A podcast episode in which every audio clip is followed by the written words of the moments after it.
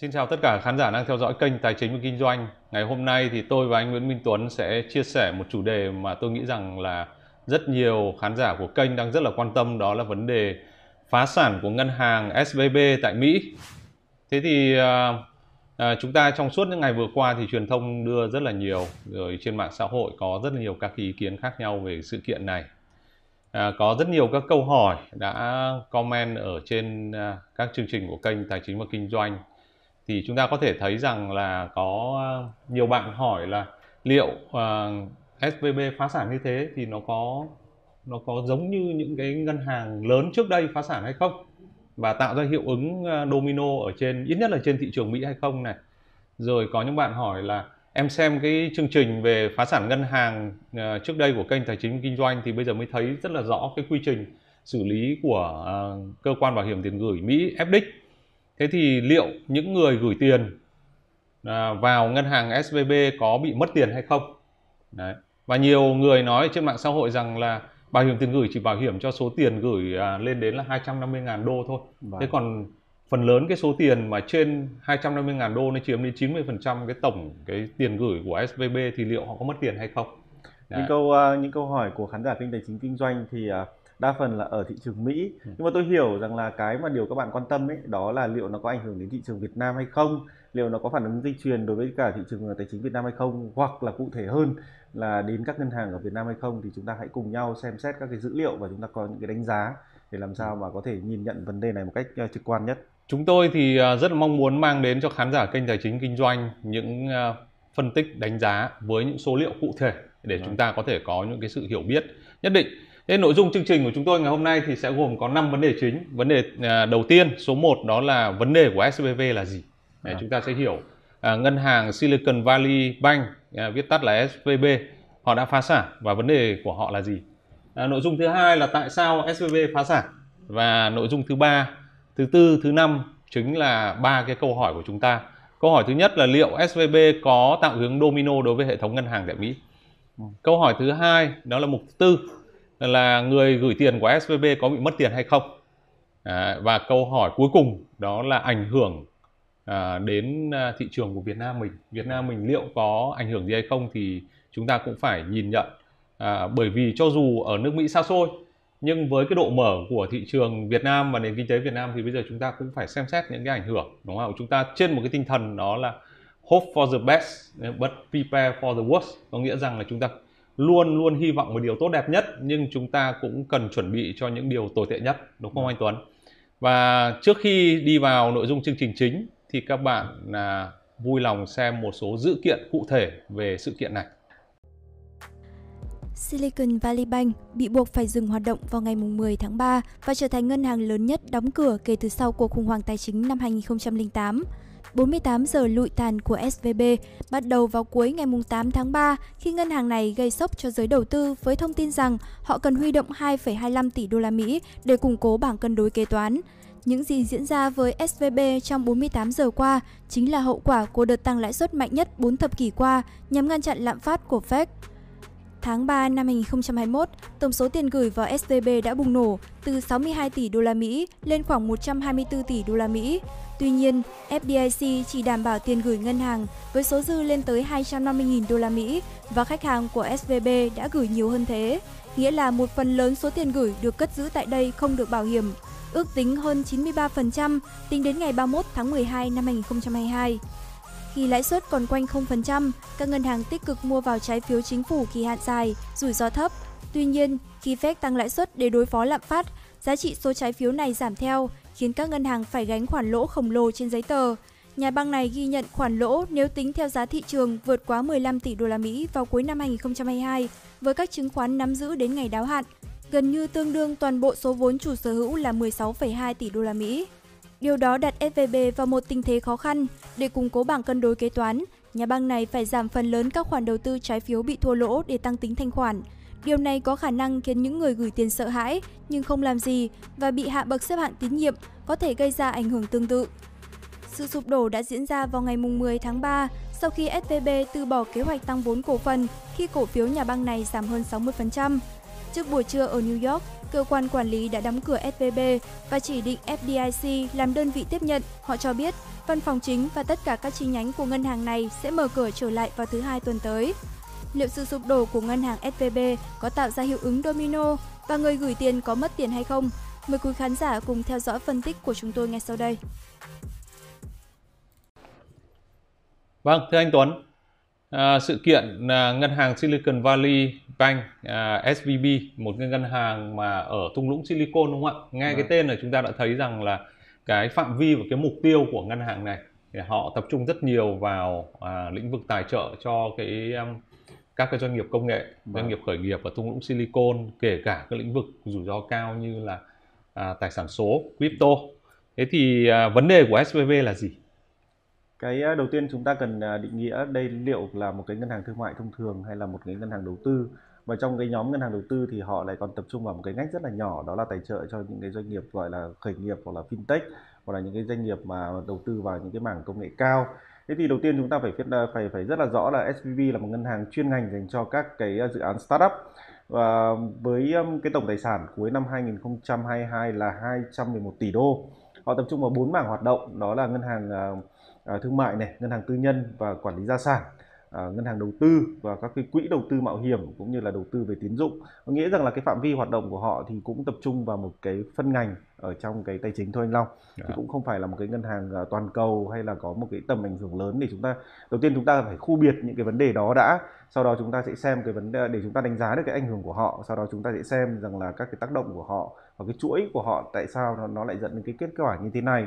Thì ở đây thì trong cái phần vừa rồi thì um, chúng ta cũng nhìn thấy một chuỗi các cái sự kiện thì tôi cũng không đi lại quá nhiều. Thì ở đây thì có mấy cái key point tức là mấy cái điểm chính thôi. À, đó là đầu tiên thì cái lượng tiền gửi tăng vọt từ 60 tỷ đô lên 189 tỷ đô từ năm 2020 đến năm 2022 anh Long có thấy nó gắn liền với một cái thời kỳ gì không anh Long? Tiền rẻ. Vâng. Chúng ta đều hiểu về câu chuyện này. Dạ vâng. Tí nữa thì tôi và anh Long sẽ có một cái ví dụ rất là cụ thể để cho mọi người hiểu. Khi mà có tiền rẻ thì uh, mà không có cái hoạt động đầu tư ra thì ngân hàng này sẽ lấy số tiền này gửi uh, đi mua trái phiếu chính phủ dài hạn hoặc là những cái trái phiếu chính phủ được đảm bảo bằng uh, bất động sản. Ừ. Uh, sau đó thì bắt đầu từ tháng 3 năm 2022 uh, thì ngân hàng trung ương Mỹ liên tục tăng lãi suất bắt đầu từ 0 cho đến 4,75% thế thì cái điều này ý, tôi và anh Long đã nói rất là nhiều rồi. Khi mà lãi suất tăng thì uh, trái phiếu sẽ bị lỗ. Thì ở đây thì cụ thể thì những cái trái phiếu mà uh, Fed nắm giữ đã bị lỗ nặng hôm nay chúng ta sẽ có một cái ví dụ vô cùng uh, gọi là cụ thể. Uh, không chỉ lý thuyết nữa chúng ta sẽ nhìn. À, năm 2022 khi mà lãi suất cao thì các cái um, gọi là uh, gọi là đầu tư mạo hiểm các cái startup sẽ không uh, tăng được vốn và họ buộc phải rút tiền. Tức là tình hình kinh tế khó khăn như vậy thì SPV sẽ phải bán lỗ số tài sản của họ.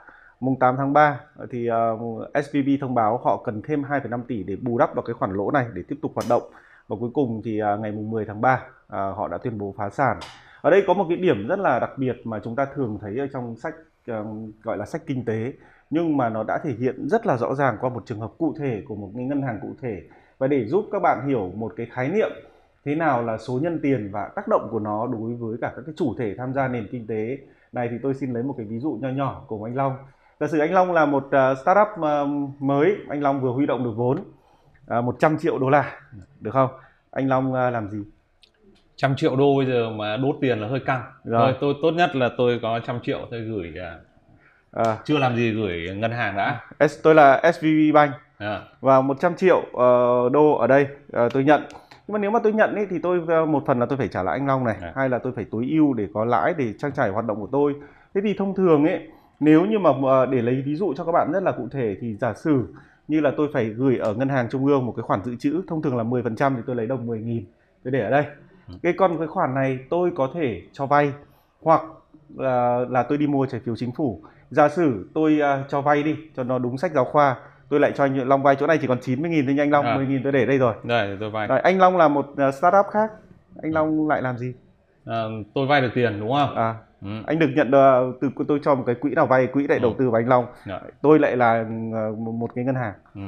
anh Long Đấy. lại gửi lại tôi tôi là một quỹ tôi vừa mới vay được của anh xong à. tôi đầu tư vào startup xong tôi lại gửi lại cho anh à là đây bây giờ là tôi nhận 90 này và ở đây nếu như cái tỷ lệ dự trữ là 10% thì tôi lại để 10% vào đây và tiếp tục cái vòng quay này nó tạo nên một cái vòng quay của tiền người ta gọi là hệ số nhân tiền và khi mà Covid xảy ra thì anh Long biết điều gì không?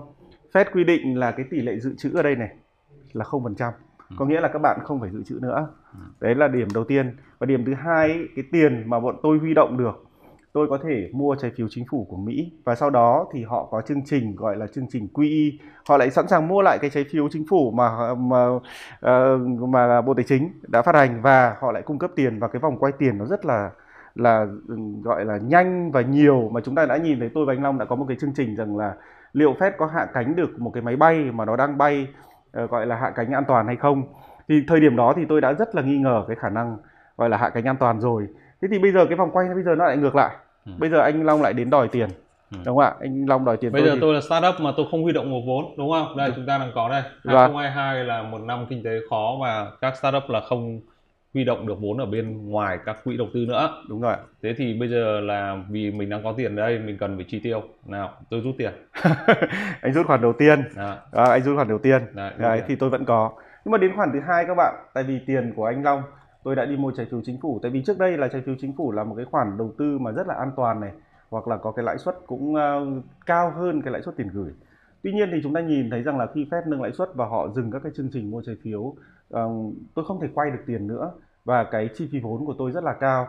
Anh Long càng đến đòi tiền thì tôi cầm cái lô trái phiếu đấy tôi đi bán và khi mà tôi đi bán thì tôi gọi là thực hiện các cái khoản lỗ. Ở đây rất là rõ ràng SVB sẽ phải bán lỗ số tài sản của họ để làm gì? Để tôi lấy tiền này tôi trả lại cho anh Long. Và anh Long lại tiếp tục đòi khoản thứ hai, tôi lại tiếp tục bán lỗ. Và khi tôi bán lỗ như vậy, thì trên bảng cân đối của tôi xuất hiện một khoản lỗ. Và tôi phải đi huy động vốn để tôi bù đắp cái khoản lỗ đó. Và khi mà tôi đã huy động vốn, bù đắp cái khoản lỗ đó, thì mọi người nhìn ra rằng là à có khả năng là cái ngân hàng này không có khả năng xử lý cái khoản lỗ đó và họ liên tục đến rút tiền. Lúc này thì anh Long có, chả phải rút tiền vì cái gì cả, nhưng mà có một cái ngày mà họ rút đến 42 tỷ đô la trong vòng một ngày thì cái này mà anh và tôi và anh Hoàng, tôi nhớ là đã làm một cái ờ, clip mà cũng rất là thu hút, đó là sự quan tâm của mọi người, đó là banh run mà hôm đó chúng ta sẽ xuất phát từ những cái lý thuyết của các ờ, học giả được giải Nobel để chúng ta giải thích cái vấn đề này. Vâng một cái ví dụ nhỏ thôi để chúng ta thấy cái cái ờ, cái hệ số nhân tiền và trong thực tế nó sẽ chạy như thế nào. Và nếu như anh Long càng đến rút tiền thì tôi sẽ, ngay lập tức là tôi sẽ bị uh, uh, thiếu thanh khoản và Đó. cái vấn đề cốt lõi ở đây tôi muốn mọi người nhìn ra không phải là những cái vấn đề như mọi người rất là hay so sánh với các cuộc khủng hoảng trước về chất lượng tài sản nhưng mà tôi nhìn thấy cái cốt lõi vấn đề ở đây đó chính là quản trị rủi ro thanh khoản. Vâng. Câu hỏi tiếp theo là tại sao SVB lại phá sản và chúng tôi mong muốn rằng là sẽ trả lời câu này bằng những con số cụ thể. Vâng. Đó, chúng ta sẽ không nhìn những cái gì đó nó chung chung nữa, được không anh Tuấn? Vâng. Vâng thì uh, ban nãy thì để tôi giải thích mọi người cái nguyên lý còn bây giờ thì chúng ta sẽ xem trong thực tế cái con số của họ là bao nhiêu. Thì uh, chúng ta sẽ nhìn thấy uh, cái biểu đồ ở đây và chúng ta sẽ nhìn thấy rằng là cái tăng trưởng tiền gửi của các quỹ và những cái quỹ đầu tư mạo hiểm đã tăng mạnh ở trong năm 2021 khi mà cái luồng tiền nó rẻ và họ đang tìm các cái cơ hội giải ngân nhưng mà họ chưa có thì họ gửi vào cái ngân hàng này rất Đấy, là giống nhiều. như tôi gửi cho anh Tuấn. Đúng, không ạ? Và đây là giai đoạn tôi đang gửi cho anh Tuấn và chúng ta sẽ có một cái vòng quay như thế này. Nó quay rất là nhanh vào cái giai đoạn tiền dễ đó. Vâng. Ở đây chính là cái mà uh, cái danh mục đầu tư của tôi. Đó là những um, nếu như mà tôi có thấy có cơ hội thì tôi sẽ đầu tư thì ở đây họ sẽ đầu tư vào những cái um... đây là tiền gửi cơ cấu tiền gửi nhận à rồi. tức là họ nhận tiền gửi từ các cái um, công ty gọi là ở giai đoạn đầu phát triển này các công ty công nghệ này các công ty công nghệ mà ở giai đoạn đầu tập trung vào những uh, gọi là y tế này cũng như là gọi là life science dịch tiếng việt gì không chăm sóc sức khỏe. Và vâng. healthcare life science. Như vậy bốn cái đối tượng gửi tiền vào SVB đầu tiên là đã chiếm hơn 60% số lượng tiền gửi rồi. Vâng. thì đều là các doanh nghiệp công nghệ hết. Mà đúng không ạ? Mà công nghệ là còn giai đoạn đầu đó Đấy cái mà chiếm tỷ trọng lớn nhất đây 30% đây này early stage technology là những cái startup mà ừ. mới thành lập ở gọi là giai đoạn đầu hoạt động và họ nhận được tiền uh, uh, từ các quỹ đầu tư vâng. họ mang đi gửi cho SVB tức là gửi cho anh Tuấn à. đúng không ạ đấy, thế thì hơn 60% cái um, tiền gửi mà của SVB đã nhận là đến từ các doanh nghiệp khởi nghiệp vâng. đấy, và đấy là một cái điểm mà chúng ta cần phải vâng. phải chú ý đó đây cái số lượng à, tiền gửi của chúng ta đây chúng ta nhìn thấy là đây là bảng cân đối kế toán của SVB à, con số thật. Thì chúng ta thấy là tiền gửi tăng vọt tăng gần 100% hơn Vâng. 90% đấy mà chủ yếu là đến từ các cái bốn cái cái đối tượng mà à, đã khởi nghiệp đó. À. thế thì khi mà nhận được cái lượng tiền gửi đó thì họ sẽ phải đi đầu tư. Như anh Tuấn nói đấy cái giá trị khoản đầu tư chủ yếu là đầu tư vào chứng khoán nắm giữ đến ngày đáo hạn viết Ừ. tắt là HTM tức là Held to Maturity và cụ thể đây là trái phiếu và, và chủ yếu là trái phiếu chính phủ rất là Vâng. nhiều à, vì nhận được tiền gửi nhưng chưa làm gì thì đi đầu tư vào Vâng. cái đó ở đây thì ạ? cũng có một cái dòng là tín dụng là tăng trưởng chậm đấy ạ. Dạ. Tín dụng thì tức là đi vay, Vâng. à, à, xin lỗi tức là cho, Cho vay. vay. Dạ, cho vay thì ờ, ngân hàng này không phải là tập trung vào cái câu chuyện cho vay, bởi vì ngay cả bản thân cho vay trong lĩnh vực công nghệ và startup là một cái khoản cho vay rất là rủi ro, Vâng. Đấy, cho nên là họ không có tập trung vào cái việc đó. Đây cơ cấu tài sản của họ ờ, ờ, đến từ đây từ Treasury Security tức là à, trái phiếu chính phủ Mỹ này, rồi các cái debenture và các cái um, các cái khoản là gọi là fixed income thì 92% à, danh mục tài sản đầu tư sau khi nhận tiền gửi của các startup thì ngân hàng này mang đi đầu tư vào các cái à, gọi là chứng khoán có thu nhập cố định. Vâng. Đấy, chứng khoán có thu nhập cố định. Và được chia thành hai nhóm. Ở đây là gọi là nhóm AFS và nhóm STM tức là available for sale dịch là chứng khoán sẵn sàng để bán. Và à, held to maturity tức là chứng khoán nắm giữ đến ngày đáo hạn.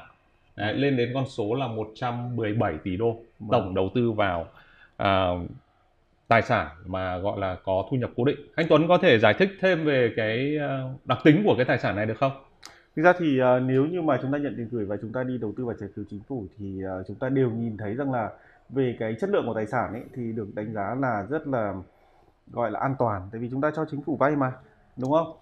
uh, ở đây thì nhưng mà nó có một cái vấn đề Ờ, anh Long nếu mà anh anh Long quay giúp tôi lại cái slide trước một chút xíu.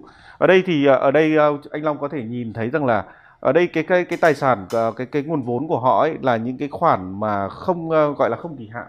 Tức là họ nhận vào những cái tiền gửi đấy và những cái startup khi mà họ có cơ hội họ có thể rút ra bất cứ lúc nào. Tuy nhiên khi mà họ đi đầu tư ấy, thì họ lại đầu tư vào trái phiếu chính phủ là thông thường là những cái tài sản mà có cái kỳ hạn dài. Thế thì nó phát sinh một cái rủi ro ở đây đó là cái um, rủi ro về kỳ hạn.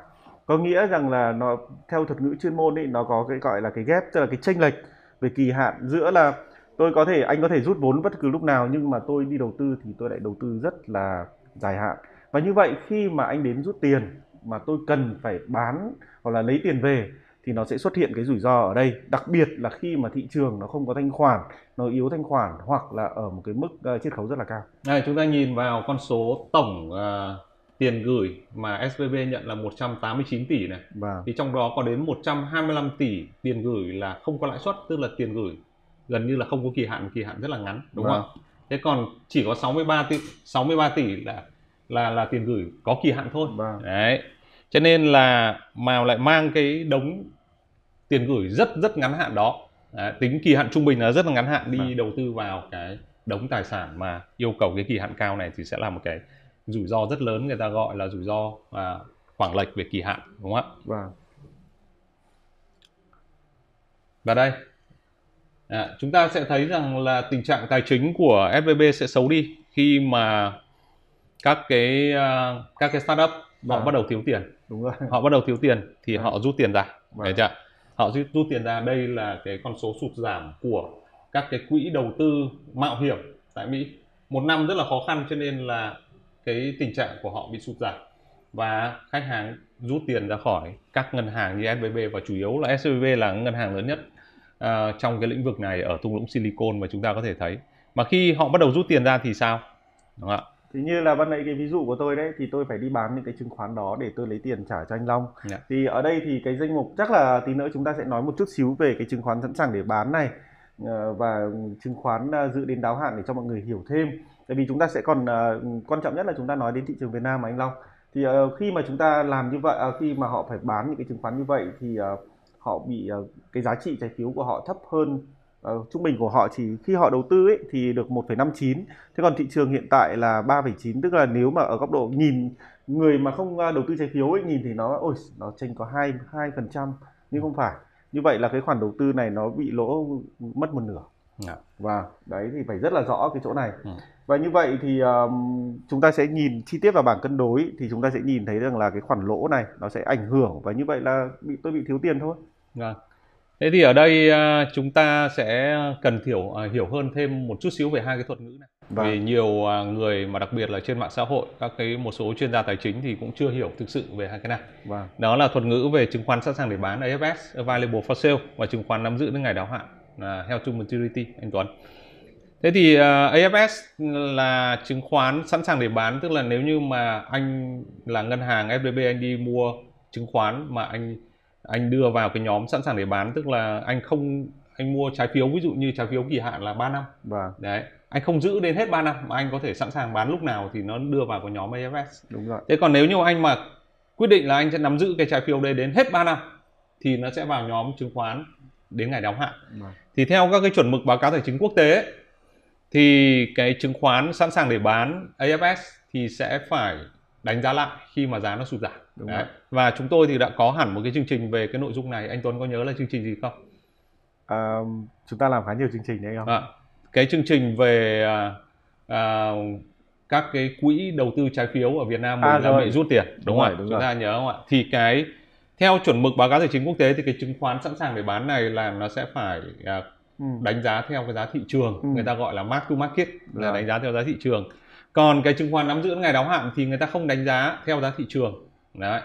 Thì nhiều người nói rằng là cái um, đối với uh, SVB thì những cái chứng khoán nắm giữ ngày đáo hạn này nó không có vấn đề gì không có vấn đề gì nhưng ừ. thực tế không phải. Cho dù là bạn phân cái cái trái phiếu đó vào AFS hay là đến uh, phân vào held to maturity tức là chứng khoán sẵn sàng để bán hay là nắm giữ đến ngày đáo hạn thì bản chất lỗ vẫn là lỗ không có thay đổi nó chỉ có khác cái là bạn có ghi cái lỗ đó ở trên cái báo cáo kết quả kinh doanh hay không thôi. Ừ. anh Tuấn hình dung không ạ? Như vậy trong thuật ngữ quản trị rủi ro của ngân hàng nó có một cái khái niệm gọi là expected loss tức là khoản lỗ đã được kỳ vọng. Đấy. Thì cho dù bạn phân nó vào nhóm nào đi chăng nữa thì cái khoản lỗ này nó vẫn tồn tại. Đấy là cái điểm mà chúng ta cần phải làm rõ. Như vậy bất kể là bạn phân nó vào nhóm nào thì lỗ nó vẫn là lỗ chắc là mà anh Long vừa giải thích vấn đề khá là kỹ thuật thì tôi thử lấy ví dụ này có rõ ràng hơn không nhá cái tiền của anh Long vừa gửi ấy thì tôi coi đây là một cái trái phiếu chính phủ đây là à. một cái điện thoại à, anh Long cho tôi mượn cái điện thoại của anh Long à. đi cho nó một cái là à điện thoại anh Long ờ, trông có vẻ xịn hơn đấy. Thì tôi bảo đây là loại sẵn sàng để bán. À. được không? Tôi mua và tôi sẵn sàng để bán nên là bây giờ tôi mua cái này 20 triệu mà bây giờ thị trường mà sẵn sàng để bán họ sẵn sàng mua tôi 15 triệu thì tôi bị lỗ 5 triệu cái này. Rồi bán luôn lỗ 5 triệu đấy, bán luôn là lỗ 5 triệu được lỗ không? 5 triệu. Còn nếu anh không bán thì anh vẫn phải ghi trên còn tôi cái điện thoại này tôi mua cũng 20 triệu ừ. nhưng mà tôi giữ để sử dụng mà ừ. được không nhưng mà nếu như mà cái thị trường bây giờ chiết khấu xuống cũng 15 triệu thì tôi cũng về lý thuyết là tôi cũng bị lỗ cái này 5 triệu đúng chứ tôi không được phép nói rằng là tôi không có lỗ đúng, đúng không ạ đúng. và tôi coi rằng là cái lỗ đấy là cái phần sử dụng của tôi tôi ở các góc độ ngân hàng thì đây là một cái trái phiếu mà tôi sẽ được hưởng coupon và tôi sẽ hút cái nguồn tiền rẻ vào đúng. để tôi trả cho chi phí của nó đúng. tuy nhiên bây giờ cái chi phí vốn nó không rẻ nữa thì tôi lại còn lỗ to hơn hay không đúng và chúng ta có nhớ cái chương trình gần đây nhất của chúng tôi nói về tái cơ cấu ngành ngân hàng à. thì nó sẽ có một cái phần rất là quan trọng trong đó là đánh giá nội bộ về đủ vốn ngân à. hàng có đủ vốn hay không thì cho dù là bạn phân vào sẵn sàng để bán hay nắm giữ ngày đáo hạn thì nó vẫn đi vào cái chỗ đánh giá đủ vốn hay không và và nếu như bạn nắm giữ ngày đáo hạn thì nó vẫn bị lỗ và nó sẽ Ừ. khiến cho vốn bạn bị nói, thâm hụt Đấy. nói chung là đã mua mà giá thị trường xuống là lỗ thế ừ. còn tùy vào chuẩn mực kế toán có ghi nhận hay không à, ghi vào đâu ví, ví dụ như là tôi và anh Long ở bên Mỹ ở giống như trường hợp ngân hàng này thì phải tính hết là lỗ ừ. chính vì vậy nên là họ phải huy động vốn thế còn ở Việt Nam thì chúng ta sẽ xem à. ở phần sau vâng. không ạ à, đây đây là cái dữ liệu mà chúng ta thấy khi mà Fed tăng lãi suất liên tục đúng chưa ừ. Đấy, giai đoạn này là Fed tăng lãi suất liên tục thì trái phiếu chính phủ à, kỳ hạn 10 năm của Mỹ là bắt đầu Vâng. mà có lợi tức sụt giảm. Đấy. Cái này thì à, tôi và anh Long nói nhiều rồi, vẫn quay lại trường hợp cái um, cái điện thoại này thôi. Nếu mà cái chi phí vốn tức là tôi phải vay ở đâu đấy mua mà nó tăng rất là nhanh thì kể cả cái điện thoại này có lãi hai ba phần trăm thì vẫn gọi là lỗ tại vì Đấy. Dạ. cái chi phí vốn tôi nó tăng rất là nhanh. Nói Đấy. thế cho nó đơn giản được không ạ? Đấy và chúng ta thấy rồi như cái ví dụ của anh Tuấn là lợi tức của các cái trái phiếu mà SVB đang nắm giữ ấy, đấy, nó thấp hơn lợi tức của của trái phiếu chính phủ. Và vâng. đấy thì chúng ta hình dung một cách vô cùng đơn giản như thế này thôi bạn mua một cái trái phiếu mà cái lợi tức của bạn trong vòng 3 năm là một phần trăm đúng chưa nhưng mà ngoài kia trên thị trường à, họ trả cho cái trái phiếu tương tự như của bạn là 3,9%, Đấy, 3,9% thì đương nhiên là cái tài sản của bạn phải lỗ rồi, vâng. đúng không ạ? Rất đơn giản như vậy thôi. Đấy. Và cái kết quả là, là thu thu nhập toàn diện, tức là uh, other comprehensive income ấy của SVB là lỗ 230 triệu đô. Đấy. Năm trước thì lãi 1,2 tỷ, wow. nhưng đến năm nay thì à, đang lỗ. Đấy và nó thể hiện ở cái con số đánh giá. Cho dù thế nào đi chăng nữa thì nó vẫn lỗ, được chưa? Đấy, và tổng cái lỗ mà đến từ các cái chứng khoán sẵn sàng để bán của SVB là 2,5 tỷ đô. Đấy nhá. 2,5 tỷ đô này nó đang được ghi nhận là khoản gọi là unrealized holding gain. Unrealized holding gain nghĩa là gì? Là bạn nắm giữ cái trái phiếu đó, bạn chưa bán. Vâng. nhưng nó vẫn bị lỗ 2,5 tỷ đô. Bạn à, tôi tôi thấy là có mở ngoặc cả losses ở đây anh Long dạ. nhá. Unrealized tức là nói chung là Rồi cái um, cái cái khoản lỗ và khoản lãi mà chưa được ghi nhận chưa được thực hiện vâng. chứ không phải chưa được ghi nhận nó vâng. ghi vào đó rồi nhưng nó bạn chưa bán thì ừ. có nghĩa rằng là bạn chưa thực hiện lỗ giống như bạn mua cổ phiếu ấy à. mà bây giờ giá cổ phiếu nó xuống sâu như này bạn chưa bán thì cái cái cái cái giá trị cổ phiếu của bạn là chưa thực hiện lỗ ừ. nhưng thực tế là bạn đang lỗ. Đấy, đấy là cái mà chúng ta có thể hiểu. Và khi mà tôi là startup đến rút tiền từ anh à. thì anh phải làm gì? Phải đi bán cái điện thoại này mà dù ý là điện thoại tôi uh, mua 20 triệu định giá 15 triệu nhưng không ai mua anh Long. À. 10 triệu tôi cũng phải bán. Thì phải bán thì bán lỗ. Lúc này là đây là tôi phải à. bán lỗ. Và tôi bán lỗ để tôi lấy tiền trả anh Long và những cái khoản lỗ đó thực sự ghi nhận. Vâng lúc này là lỗ đã được thực hiện. Vâng. để chưa? Đấy đấy là cái mà chúng ta cần phải hình dung mà như thế thì anh Tuấn là ngân hàng anh Tuấn sẽ phải huy động vốn vâng. để bù cho cái lỗ đấy Chính đúng chưa? Vâng. Đấy và ngày ờ, mùng 8 tháng 3 thì SVB công bố là sẽ phải huy động 2,5 tỷ. Vâng. Đấy, mặc dù các chỉ số tài chính về vốn ở đây là vốn cấp 1 đây. Tier 1 đây, vốn cấp 1 là lên đến 15%. Tức là cao hơn rất nhiều so với chuẩn của Basel 3. Vâng. Nhưng mà cuối cùng thì ngân hàng vẫn phải đi huy động vốn để bù cho cái lỗ của mình bởi vì mọi thứ nó diễn ra quá nhanh. Nhưng chỉ hai ngày sau là ngày mùng 10 tháng 3 thì cơ quan bảo hiểm tiền gửi Mỹ là cái cơ quan mà chuyên xử lý cái ngân hàng bị phá sản hay à. gọi là ngân hàng đổ vỡ đấy thì họ tuyên bố là ngân hàng này không có khả năng cứu chữa nữa và à. họ xử lý và họ xử lý thì à, nó chính là cái câu hỏi thứ ba của chúng ta à, cái câu hỏi mà mà rất là quan trọng của chúng ta là nếu tôi là người gửi tiền vào ngân hàng SVB ấy, thì tôi có bị mất tiền hay không đúng không anh Tuấn? Đấy. Tôi thấy um, câu hỏi này uh, uh, chúng ta đã nói từ uh, ngân hàng SCB ở Việt Nam ừ. uh, tôi thấy nhiều cái chữ S cho anh không ừ. không yeah. hiểu có sự liên hệ gì không uh, tôi nói đùa thôi chứ còn uh, mọi người hay hỏi rằng là liệu có tạo ra một cái hiệu ứng domino hay không và tôi thấy rất là nhiều chuyên gia À, cũng nói tuyên bố rất là rõng rạc rằng là chỉ những cái người mà dưới cái hạn mức của bảo hiểm tiền gửi ở bên Mỹ đó là 250 ngàn thì mới được gọi là được gọi là bảo hiểm và được chi trả còn tất cả những người khác thì có khả năng là mất thì tôi khá là bất ngờ à khá là bất ngờ tại vì uh, những những cái đó thì uh, đó chính là cái mục tiêu của FX ra đời và tại sao lại uh, để cho họ tránh những cái dây chuyền đổ vỡ như vậy thì anh Long chắc là cái này để anh Long anh Long giải thích thêm đi à. được không? Vâng, câu hỏi thứ ba là liệu SVB sụp đổ như vậy thì có tạo hứng tạo ra hiệu ứng domino cho các ngân hàng Mỹ hay không? Đúng không ạ?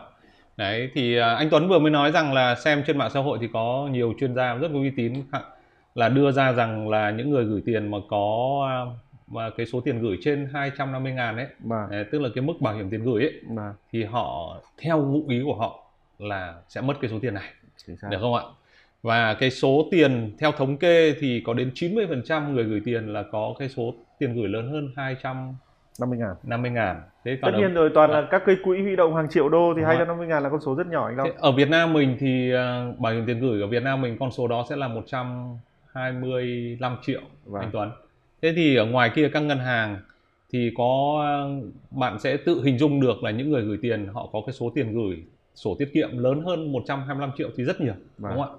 Thế thì nhiều người thì vẫn uh, nghĩ rằng và nhiều comment ở trên kênh tài chính kinh doanh vẫn hỏi rằng là liệu người gửi tiền vào SBV có bị mất hay không? Bởi vì họ rất là quan tâm đến cái tiền gửi của họ ở các ngân hàng tại Việt Nam. Đúng chưa? Và cái này thì chúng tôi cũng đã làm hẳn một cái chương trình về nói về cái điều đó rồi. Vâng. thế nhưng mà mọi người vẫn cứ nghi ngờ. Thì lần này nó nó nó thể hiện bằng một cái tình huống cụ thể để cho mọi người có thể hình dung. Phải vâng. không ạ?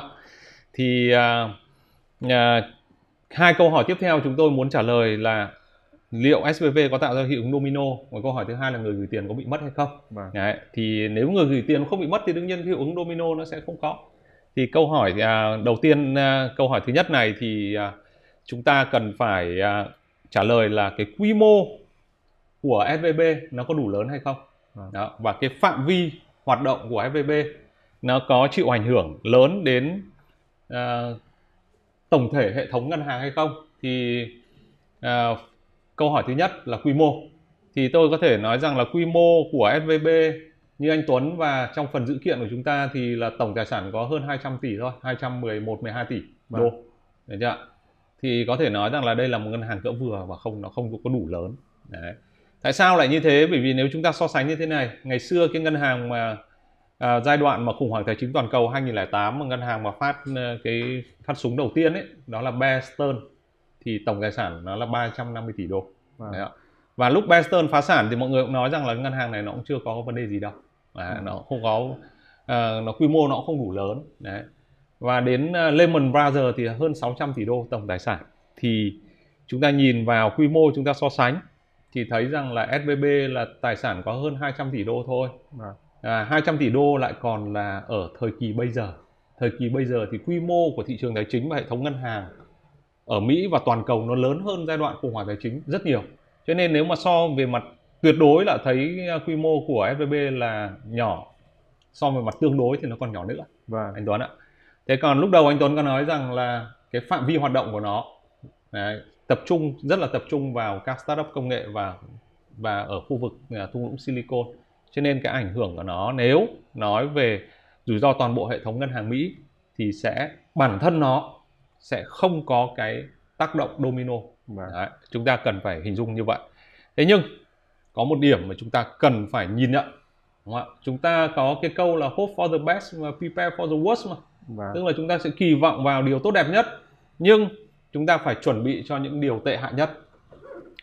Thì bản thân SVB sẽ không có cái mức độ ảnh hưởng tạo hiệu ứng nhưng nó là một dấu hiệu anh Tuấn ạ. Vâng. bởi vì dấu hiệu vì sao nó là một cái dấu hiệu cho các ngân hàng khác. Đấy. Và nó là một cái lời khẳng định rằng là những vấn đề về đầu tư, đặc biệt đầu tư vào trái phiếu có thu nhập cố định của các ngân hàng tại Mỹ nó đã tồn tại. Và chúng ta thấy rằng là cái quá trình tăng lãi suất rất nhanh của Fed đã gây ảnh hưởng đến các cái tài sản của các ngân hàng này và khiến cho các ngân hàng này lỗ và nó đã tồn tại trong hệ thống ngân hàng của Mỹ nói chung Ừ. đấy là điều mà chúng ta có thể thấy và cái vụ SVB này là một lời khẳng định rất rõ chúng ta có à, trước SVB à, rất ngắn là nó là ngân hàng Silvergate nhưng mà ngân hàng này quy mô rất nhỏ Ừ. thấy chưa à, SVB tổng tài sản là 200 hơn 200 tỷ và ngay sau SVB chúng ta biết là có ngân hàng à, Signature Bank. Signature Bank à, ở New York thì quy mô của nó chỉ khoảng 20 tỷ thôi Vâng. nhưng nó cho một thấy một điều rằng là trong bản thân hệ thống ngân hàng tại Mỹ đang chịu ảnh hưởng. Như vậy thì chúng ta có thể thể đưa ra cái um, à, lời phán đoán một cách rất rõ ràng rằng là bản thân SVB nó không tạo ra hiệu ứng bởi quy mô và tầm hoạt động của nó. Nhưng nó phản ánh những cái nội tại trong cái hệ thống ngân hàng của Mỹ đang có vấn đề. Và ở đây ở đây là dữ liệu chúng ta thấy. Đây là các ngân hàng mà cái số à, các ngân top các ngân hàng mà cổ phiếu bị bán khống. Vâng. Đấy, tức là các nhà bán khống nó bán- đang bán khống các ngân hàng này. Thì trong danh sách các ngân hàng này chúng ta sẽ nhìn nhá. Có hai ngân hàng đã phá sản SVB này Vâng. Signature Bank này đã công bố phá sản. Đấy chưa một ngân hàng mà bị à, bị à, dân đang xếp hàng à, rút tiền. đây. À, Republic First First Bank. Ừ. đấy chưa đấy là ngân tức là nó chưa tuyên bố phá sản nhưng mà nó đang có vấn đề và top các ngân hàng đang đang bị cổ phiếu bán khống. Tức là tôi hiểu nôm na là cái cái bệnh này ấy là không có khả năng lây. Đúng không? Nhưng mà ông nào cũng yếu. Ông nào ông đang ông ông cũng ông đang cũng bị yếu ôm yếu. Nên là nếu mà gọi là gọi là banh run dân mà cứ đến uh, rút tiền hàng loạt hoặc là các quỹ mà rút tiền hàng loạt là chắc chắn chết. Vâng. Tôi hiểu như vậy được không anh Long? Đúng. Và như vậy là vai trò của người bác sĩ ở đây là vô cùng cần thiết. Đúng. Cái ông FDIC rất quan trọng. Đúng rồi. Được chưa? Ông FDIC là à, Federal à, Deposit Insurance Vâng. à, Corporation à, có thể dịch là cơ quan bảo hiểm tiền gửi liên bang Mỹ được không ạ? Bởi vì đây là cơ quan của chính phủ chứ không phải là tập đoàn. Tôi thấy báo chí dịch cái từ corporation. Vì tôi là người làm trong lĩnh vực bảo hiểm tiền gửi ở Việt Nam mình. Tôi có cơ hội làm à, dự án tăng cường năng lực à, với tư cách là chuyên gia tư vấn. Trong 3 năm mà làm việc với các chuyên gia đến từ FDIC và và cơ quan bảo hiểm tiền à, bảo hiểm tiền gửi Nhật Bản. Cho nên là tôi có thể chia sẻ à, cái câu hỏi thứ tư chính là cái câu hỏi mọi người quan tâm đó là người gửi tiền ở FVB có bị mất tiền hay không à. đó, cái câu này đã trả lời rồi à. ở trong các cái chương trình lần trước nhưng lần này chúng tôi cũng muốn làm lại với một cái tình huống cụ thể để cho mọi người có thể hiểu rõ là liệu bạn gửi tiền ở FVB bạn có bị mất hay không thì nhiều người nói rằng là tiền gửi mà dưới 250 ngàn thì mới được đảm bảo thì à. chắc chắn rồi cái đó là chắc chắn 100% bởi vì cái đó gọi là insure deposit, deposit anh Tuấn. À. tức là tiền gửi được thì bảo hiểm để chắc chắn bạn không bị mất. Như vậy thì cái tiền gửi không được bảo hiểm tức là cao hơn con số 250 ngàn thì như thế nào? Để chưa? Đấy, thì à, cái con số mà chúng ta đang có ở đây à, chúng ta sẽ thấy rằng là đây là bảng cân đối kế toán. À, chúng tôi sẽ vẽ lại ở một cái bảng cân đối kế toán của FVB thành một cái à, hình vẽ sơ đồ như thế này thì mọi người sẽ dễ dễ hình dung. Đấy chưa? Đây là bên tài sản của SVB này. Đấy còn đây là bên uh, nợ của SVB đấy chưa? Chúng ta nhìn vào đây thì chúng ta sẽ thấy rằng là bên nguồn vốn của SVB thì cái uh, tiền gửi mà không kỳ hạn này. Đấy. 80.8 tỷ. 80 tỷ. Tiền gửi có kỳ hạn 92 tỷ. Đấy chưa? À, và đây là gì? Vay vay nợ. Và đây là vốn chủ. Vâng. ok.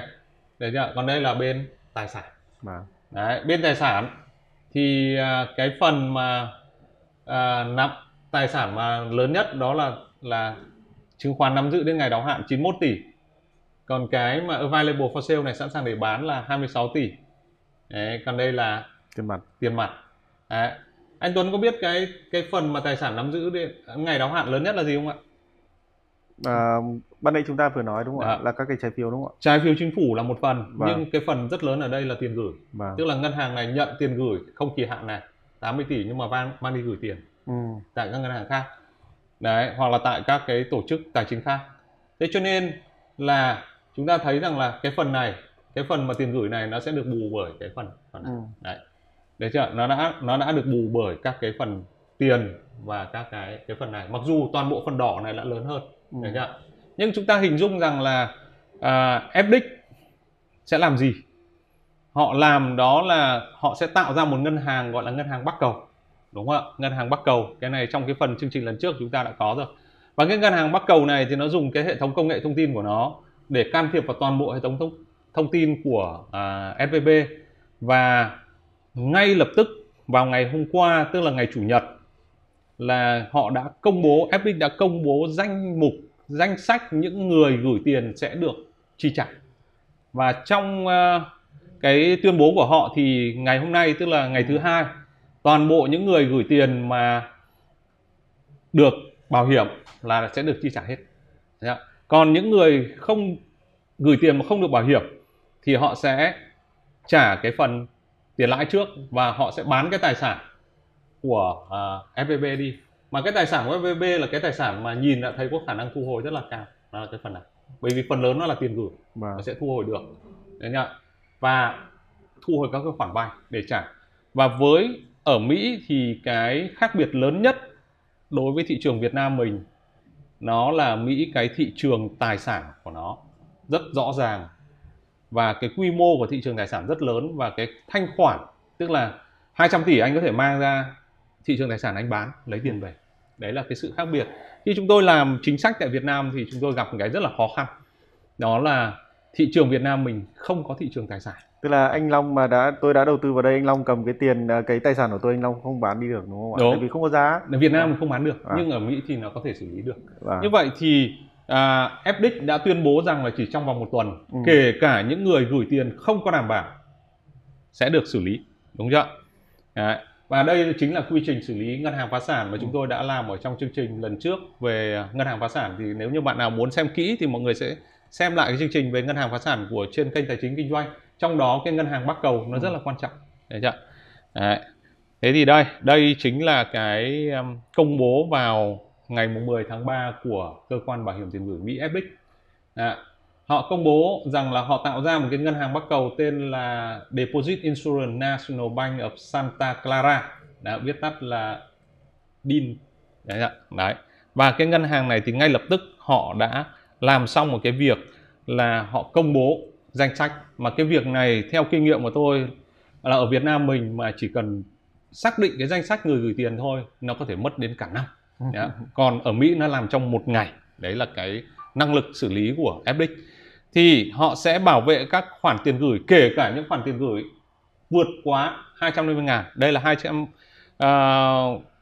hai những khoản tiền gửi mà được bảo hiểm là dưới 250 ngàn. Đấy ừ. ạ. Đấy, và họ đã ngay lập tức họ công bố là họ đã xác định được danh tính tất cả những người gửi tiền. Và vâng. về mặt công nghệ là họ sẽ làm được. Nếu mà ai mà quan tâm đến cái nội dung này thì đây chính là nội dung chúng tôi lấy trên uh, website chính thức của FDIC uh, resolution là xử lý. Thì FDIC name receiver tức là họ đã xác định xong tất cả những người gửi tiền. Đấy là một cái sự khác biệt của chúng ta. Và khi mà FDIC vào cuộc như vậy thì trong ngày thứ hai tức là ngày hôm nay phần tiền gửi được bảo hiểm sẽ được hoàn thành. Đấy, ừ. chỉ một buổi sáng thôi. Họ làm ừ. quá kinh khủng đúng không anh Tuấn? Đấy phần không được bảo hiểm thì trong tuần này họ sẽ thanh toán một phần. Và đặc biệt là cái phần mà tiền lãi phần còn lại họ sẽ bán hết cái, cái tài sản đi họ ừ. sẽ xử lý. Và à, chúng ta sẽ thấy rằng là sẽ có à, một cái lời khẳng định của FDIC như sau. Các cổ đông và chủ nợ tức là những người cổ đông thì đương nhiên là mất hết tiền ngân hàng phá sản rồi. Vâng. chưa? Chủ nợ là người cho vay ừ.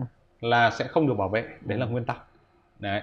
Nhưng ở đây thì đối với những người gửi tiền đúng không ạ? Những người gửi tiền thì họ sẽ đưa ra một cái đánh giá đặc biệt để đảm bảo rằng là là bảo vệ cái quyền lợi của cái người gửi tiền đó. như vậy chúng ta sẽ phân biệt rằng là với à, SVB sẽ có cổ đông mất hết tiền uh, người cho vay ừ. không chắc có nhận lại tiền hay không wow. Vâng. à, tôi không biết là nhận lại và, và nhận lại là bao nhiêu thì ngay cả FDIC cũng tuyên bố như vậy và người gửi tiền người gửi tiền chia thành hai loại là người gửi tiền có bảo hiểm chắc chắn sẽ nhận được giới hạn mức à, giới hạn mức được bảo hiểm đúng không ạ Đó. dưới 250 ngàn còn người gửi tiền không được bảo hiểm tức là trên hạn mức 250 ngàn đô thì đây chúng ta sẽ thấy là Fed đưa ra công bố một cái chương trình gọi là thành lập một cái quỹ gọi là Bank Term Funding Program là chương trình tài trợ uh, ngân hàng có kỳ hạn. Đó ạ. Để đảm bảo rằng là các cái tài sản mà của người gửi tiền kể cả không được bảo hiểm cũng được để đảm bảo. Đấy là cái điểm mà chúng ta có thể thấy và mọi người có thể tìm ở trên Google ngay cả báo chí Việt Nam cũng đưa rất rõ. FDIC và Fed họ sẽ đứng về phía người gửi tiền chứ họ không đứng về phía cổ đông và người cho vay. Chúng ta phải hiểu như vậy. Tại sao họ đứng về phía người gửi tiền?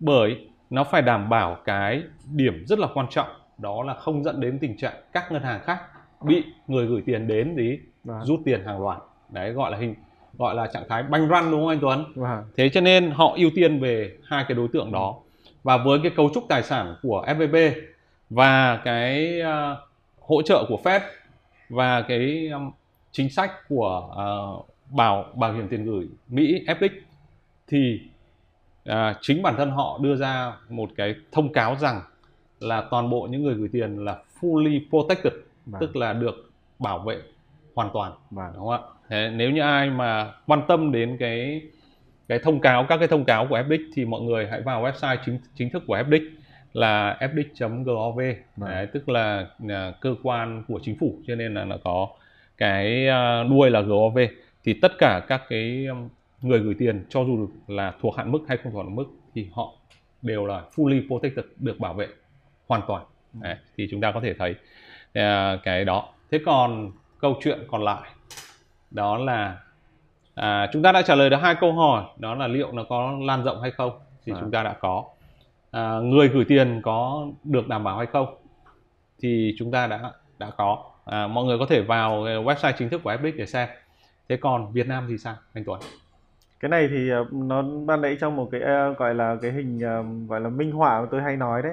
Đó là vấn đề chính ấy rằng là chúng ta cần phải nhìn rất là kỹ liệu cái bệnh này nó có lây hay không và bệnh này thì uh, chúng ta đã nhìn thấy rằng là rất là khó lây. Tuy nhiên rằng là ông nào cũng bị bệnh. Và chúng ta cần cái điểm mà mọi người hay hỏi để xem rằng là nó có tác động đến cái bệnh này có lây tới Việt Nam hay không là điểm thứ nhất này. Và điểm thứ hai là thực sự các banh ở Việt Nam ấy có mang cái mầm bệnh này trong người hay không. Ừ. thì tôi nghĩ rằng là đấy là những cái câu hỏi mà mọi người rất là quan tâm. Và tại vì nếu không thì chúng ta cũng không cần cái quan tâm quá nhiều đến cái chuyện ở Mỹ làm gì Đúng. cả. Thế thì uh, hiện trạng ở Việt Nam thì uh, uh, tôi nghĩ rằng là cái việc uh, các cái hệ thống quản trị ở Việt Nam ấy uh, tuy nó không đạt một số các cái tiêu chí uh, gọi là các cái chuẩn bây giờ nhưng mà nó có những cái mệnh lệnh hành chính khá là cụ thể. Ở đây chúng ta nhìn thấy một vấn đề rất là lớn đó là cái việc mà gọi là huy động vốn ngắn hạn và cho vay hoặc là đầu tư chung và dài hạn. Đúng không anh Long? Tức là anh Long thì gửi tôi không kỳ hạn để cần việc gì anh Long rút ra anh Long uh, chi tiêu. Tuy nhiên tôi lại đi mua các loại trái phiếu mặc dù là cái trái phiếu đấy nó không nó vẫn đảm bảo là khả năng uh, gọi là không bị mất vốn gốc nhưng mà nó có vấn đề nếu như mà cái thanh khoản nó không có yeah. Dạ. thế thì uh, chúng ta thì chúng ta nhìn xem rằng là uh, ở Việt Nam thì thông tư 22 đã quy định rằng là thứ nhất rằng là ngân hàng nhà nước đã quy định về vốn ngắn hạn cho vay trong dài hạn ở Việt Nam tức là chúng ta phải có một cái tỷ lệ và cái tỷ lệ từ đến năm 2022 đó là chỉ có được 30% thôi. Ừ. Tức là nếu mà như mà bạn dùng cái cái vốn ấy, mà bạn đi đầu tư dài hạn chỉ được 30% cho ừ.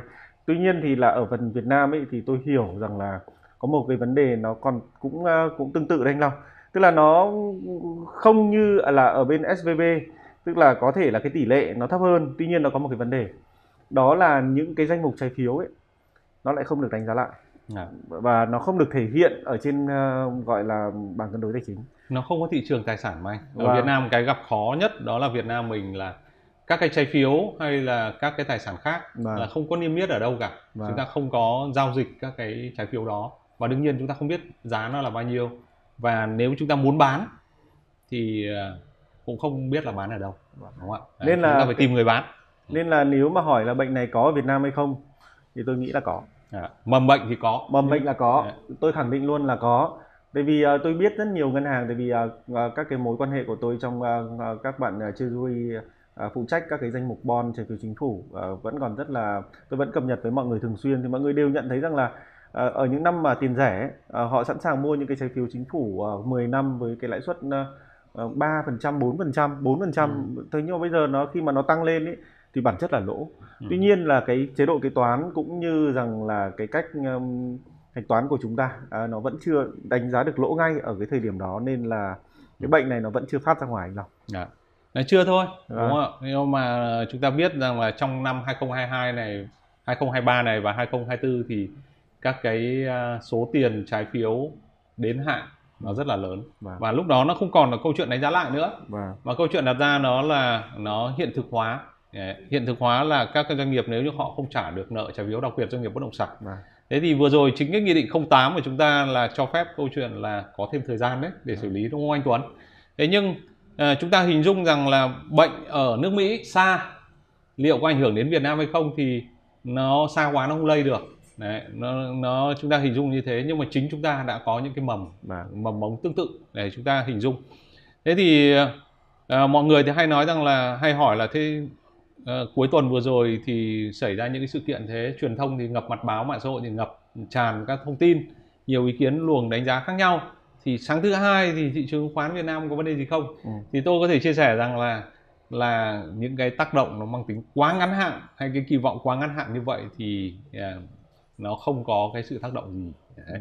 Ừ. thị trường khoán Việt Nam có tăng hay giảm ấy là do cái nội tại của thị trường khoán Việt Nam Đấy, vào ngay sáng thứ hai chứ còn những cái sự kiện như thế này thì chúng ta phải dung rằng là nếu có nó sẽ là phải có một sự tác động mà dài hơi hơn trong vòng một vài quý tới.